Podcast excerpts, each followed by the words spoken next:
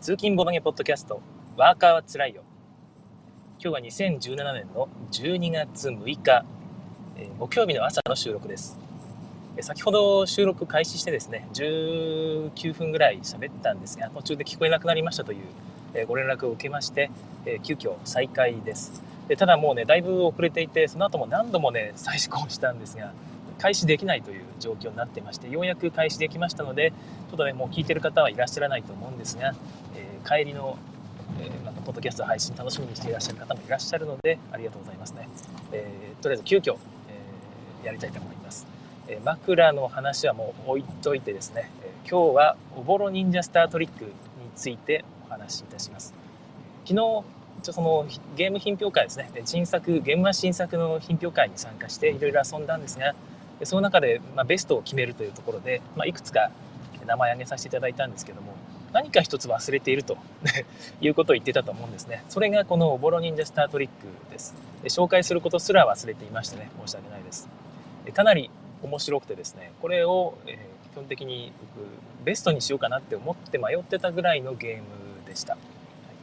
い内容はトリックテイキングになっています。えーですね。モグアイ・シュピーレさん、長谷川鳥さんですね。あのゲームのいろんなゲームのアートワークを描いていらっしゃる長谷川鳥さんがアートワークとそのゲームシステムのデザインの方も両方一緒にやられたというね、え作品です。やはりイラストを描く方、まあ、もしくはアートワークを担当する方が自分で作ったゲームっていうのは、なんていうか、もうそれ単体で総合芸術として完成されているものだと、え自分は思うんですね。だからこの作品も、ま、そういう類ですから、非常に良い作品として非常にまとまっている、完成度の高い作品だと思います。ただ問題はそのアートワークは長谷川さんね、プロなので完璧なんですね。デザインがどうなのかというところですね。ゲームシステム。で、この作品はそのゲームシステムの方もかなり僕は完成されてると思います。ゲームとしてはトリックテイキングというものになります。手札を何枚か最初に配り、数字と色が書いてあるので、それを1枚ずつスタートプレイヤーから出していくと。リードプレイヤーというんですが。で、その出されたカード全員が1枚ずつ出したら、その中で一番強い人が、えそのラウンドを取るというね、っていう流れです。で自分全員が出したカードをもらうんですね。自分の前に重ねて置いておくと。それが1ポイントになるというのが、いわゆるトリックテイキングですが、えこのゲームはちょっとそこが違っていて、え獲得したものが即点数にはなりません。はい一応、えーここで言うと、マストフォロー。ずリード、最初のスタートプレイヤーが出した色と同じ色を出さなければいけない。手札にあったらですね。なければ出さなくていいです。他のものを出していいです。というか、また出さ、1枚は必ず出さなきゃいけないのでね。はい。で全員が出した後、その中で色関係なく、出した色の、出した色関係なくですね、数字が一番大きい人が勝つという、いう仕組みになっています。同じ、同じ数字だったらば、私の方が強いというルールですね。僕、このシンプルなルールがね、非常に好きで、えー同人トリックテイキングだと、この辺を、この辺自体を変えてしまう人がいるんですね。人がいるっていう言い方は、すごく言い方悪いですね。ごめんなさい。あの、そういうのが、トリックテイキング好きな人は、そこら辺変えたくなるんですよね。やっぱりトリックテイキングせっかくやってんのに、他と同じようなものにしても仕方がないと思うのか、まあ、ここら辺を変えてきたり、えー一番強いカードっていうのがあるんですけど、これを出したら絶対勝てるみたいな、そういうやつをそのゲーム中にコロコロ変えたりするっていうのもあって、僕はね、これがあるともうなんかね、読み切れない、えーいわゆるトリックテイキングっていうのは、コントロールしている感覚っていうのが自分は好きなんですね。うまくできたぞっていう、うまく手札を使い切ってね、えー展開を読み切って、えうまく出したぞっていうのが、短い時間、ワンディールの中で、まあ、訪れるっていうのがね、この気分が上がったり下がったりっていう、そういうきちみが楽しいので、もうコロコロ状況が変わったり、前提条件が変わったりするトリックテイキングは、僕はちょっと楽しめないです。で、おぼろスター、えーおぼろ、おぼろ忍者スタートリックはですね、はい、えーその辺がしっかりしていると、まず、というところです。ゲームシステムを簡単に説明するとですね、えー獲得したトリックが前に、え3色色があるんですが、色ごとに分けて、えー並べておきます。で一番上になっている数字ですね。1から8でしたっけね？あれごめんなさい。ちょっと数字忘れてしまいましたけど、まあ、そういう数字の中で一番小さい数字を上にして、え3色違う山札にして並べておくということです。で一番小さい数字が一番上になるので、えー、まあ、結構小さい数字が並ぶんですけどもその3色の数字の合計が自分のポイントとして、えー、計算されます。それからこれ直ちに得点になるわけではなくて、全部の手札を使い切った。1枚残してか。1枚残して使い切った時に、その合計が一番大きい人が勝つ。ただし11を超えていた人は脱落です。で得点ができない、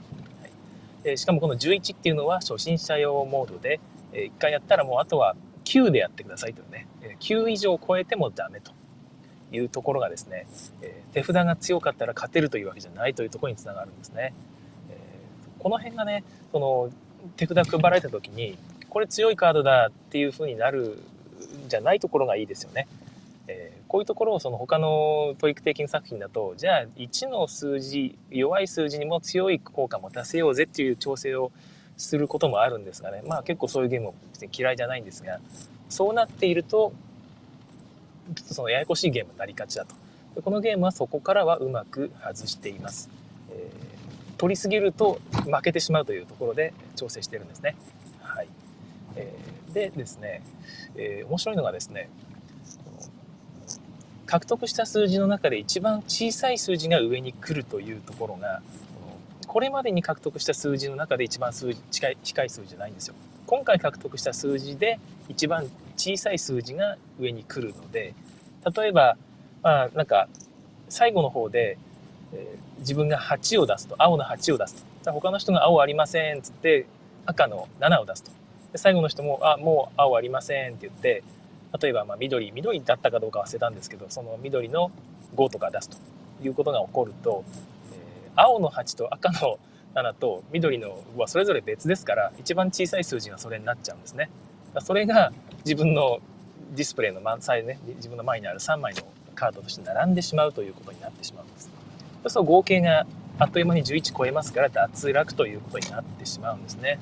最後まで気が抜けない自分の前に置いておいても、えー、それがうまくね11以下になるか最終的に9以下か9以下になるかどうかはわからないというところで最後にあんまり大きい数字を残したくないという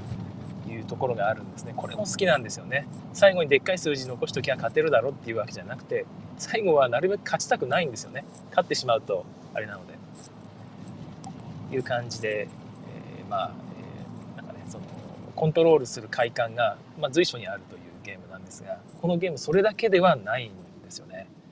はい緑ということで長谷川さんすいませんありがとうございます。補足、はい、赤青緑で合ってるみたいですね。はい。そう、それだけじゃないんですよ。あの、トリックテイキングに関わらずなんですが、やっぱゲームってシステムだけで、あの、これ面白いなってうなるのはやっぱりマニアだけで、その、一般的にゲームって快感みたいな楽しいなって思う要素が入ってないと、ゲームとしてはその広がりがないと思うんですが、このゲームはそこもちゃんと考えられていて、ゲーム中に手裏剣を獲得するという要素があります。一応プレイヤーは隠密行動をとっている忍者という設定で、だから取りすぎちゃダメなんですね。隠れてやってくださいと。9以下に抑えて任務は遂行せよということです。で手裏剣を投げ合うわけなんですが、6の数字に手裏剣マークが書かれています。でこの手裏剣マークが書かれていると、そうですね、カードをトリックで取った場合ですね、まあ、その手裏剣が前自分の前に並んでいる手裏剣コンポーネントがあるんですよ黒いかっこいいねキラキラ輝いた手裏剣の駒を取ることができるとその枚数分ですね。で、テーブル中央に5個の手裏剣があって、まあ、それが5個全部なくなった段階でその瞬間にね、ディールの途中だろうと決算が起きます。手裏剣を一番持っている人が3点、2位が2点。で、まだ持っている人他にいたら1点ですね。1個も持ってないとこの点数がもらえないので、できれば6をね、早めに取りたいんですが、そこはね、うまく牽制してほしいですよね。で、6を取る、取ろうとするとみんなね、高い数字を出すことになるじゃないですかで。そうすると6の手裏剣を取ると同時に自分の前のディスプレイに大きい数字が並んじゃうんですよね。で大きい数字取るのはもちろん悪いことじゃないんですよね。で手裏剣に敵を倒したってことですかねおそらく。だからまあ見返りも大きいんですがやっぱり隠密行動を外してしまっているわけですよ。大きい数字を取って前に並んでしまっているという状態になるのでうまくその9以下にすることができればいいんですがそこはちょっとリスクを負ってますよね。はい。まあ、かといって必ずしも大きい数字を取るのが悪いわけではなくて一応9以下の中で一番大きい数字が強いですから決して悪いことじゃないとそこら辺のね、え、バランスも渋いですよね。はい。そんな感じになっていて、え、2回真ん中の忍者の手裏剣か手裏剣コマが2回なくなったらそのラウンドを最後までやって終わりです。この終わり方もね好きですよね。この終わり方すらコントロールできるという。コントロールできる対象がかなりいろいろあります。こんな感じで、えー、非常にねコントロール可能な部分が多くていわゆるトリックテイキングのコントロールする快感っていうのを随所で味わえる傑作になっていると思います。で押村区はこれがね3人専用というところがあるんですが僕もいろいろねゲームやりこのゲームやりながらこれねなんとか4人5人で遊べるようにならないのかなと思ったんですけど確かにこれをね人数増やしていくとアンコントローラブルな要素が増えてくるのかなっていうのを、ま、ちょっと感じて今回とりあえず3人戦目出すという選択は僕は正しかったような気がします。ただねなんとかうまく考えてもらってちょっとねゲームの展開変わってもいいのでなんか5人とか4人とかでも遊べるようになると嬉しいかな。でもどうかな？結局3人でやるべきゲームだよみたいな言われ方したら嫌ですよね。そうね。一生懸命対応して そんなぐらいだったら3人制のまの方がいいのかな。はい、まあ、そんなことを考えたりしました。他にコメントはい。ですね。復活。はい。あれ？さっきと同じ内容がもう一回投稿してくれたんですかね。ありがとうございます。はい。長谷川さん。11の任務値っていうのは入門編だということで、ワンディール遊んだら、えー、すぐに、まあ、9にして良いと思いますということですね。本当にヒリヒリしてですね、11と9ではもう全然別ゲームになっているという感覚すらしました。はい。これちゃんと入っているのかな？なんかね、録音されてないような気配がヒリヒリとしてきているんですが、一旦この辺で、えー、終わろうかなと思います。喋ってもね、あの、録音されてないと悲しいというね、この不安がどうしてもあるんですよね。今ね、その録音ゲージが上がってないんですよ。見ても。えー、録音されてない可能性すごくあるな。はい。で今日はここまでにしたいと思います。短い、えー、レビューでしたけども、えー、ありが聞いてくださいましてありがとうございました。はい、えー、ライブで聞いてる方いらっしゃるんですが、今日は本当にここまででブツッと切ります。申し訳ありません。ちょっとね、もう時間がないので。はい、ということで次回更新をお楽しみに。ありがとうございます。た、はい。はい、今切ろうと思ったんですが、突然録音ゲージが復活しましたね。録音されてるのかな？はい。ちょっとね、どこまで録音されているのか全然わからないんで、あれですけども、まあ、せっかくなんで延長タイムも録音しようかな。延長タイム録音しようかなって言いながらね、何の話をしようかも全然あれなんですけども。せっかくなんでもうちょっと、えー、おぼろ忍者スタートリックの話をしようかな。はい、おぼろ忍者スタートリック、えこれはおぼろ忍者スタートリックで切るのか、えー、おぼろ忍者スタートリック、おぼろ忍者スタートリックなのか、いろいろ僕の頭の中でね、え議論があったんですが、最終的に忍者スターというのが手裏剣を表してますから、これはおぼろ手裏剣という、ね、かっこいい日本語をさらにかっこいい英語に訳したのがおぼろ忍者スターという言葉で、まあ、それのトリックなんですよね。だからおぼろ忍者スタートリックで、えー、読み方で合っているんだろうなということですねおそらく。さっき長谷川さんからあの正解ですというような当たりですというような、えー、コメントがありましたので多分合っているんだろうと思います。はい。ということですね。はい。えー、そんな感じで、えー、遊んでいる時もですね僕ちなみに最初のディールが全然手札弱かったんですよ。でこれえこれ勝てるのかなと思って手裏剣も取れないぞこれじゃと思って。で、まあ、そんな感じでこの弱い手札で最初ねちょっとしょぼんとして出してたんですけどそうするとみんなが手裏剣他の2人が手裏剣を取り合う形になったんですよ。でみんな手裏剣取ってると。そうすると手札が手札っていうか前の数字がすごく高い状態になっている。状態で2人がやり合ってておっと思って自分はねその、まあ、何回かディール取れたんですけどいい感じでしたら2人他2人がであのバーストして終わりましたね。で手裏剣得点は一応3点2点で取ったんですが自分ローせずしてその3点1人だけ取ったという状態になりましておこれは面白いぞということになったんですよね、ま、そんな感じであの低い数字でも全然楽しめるというところがいいなと。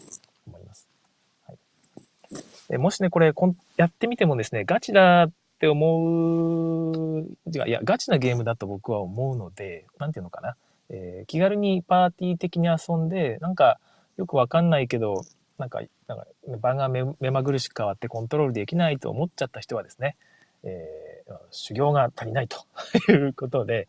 あの、修行してください。はい、もっとね、修行してコントロールできるようになってくるとかなり面白くなってくると思います。そんなゲームでございました。まあ、15分ぐらい経ったので今日はここまでにしたいと思います。ではね、さようなら。ありがとうございました。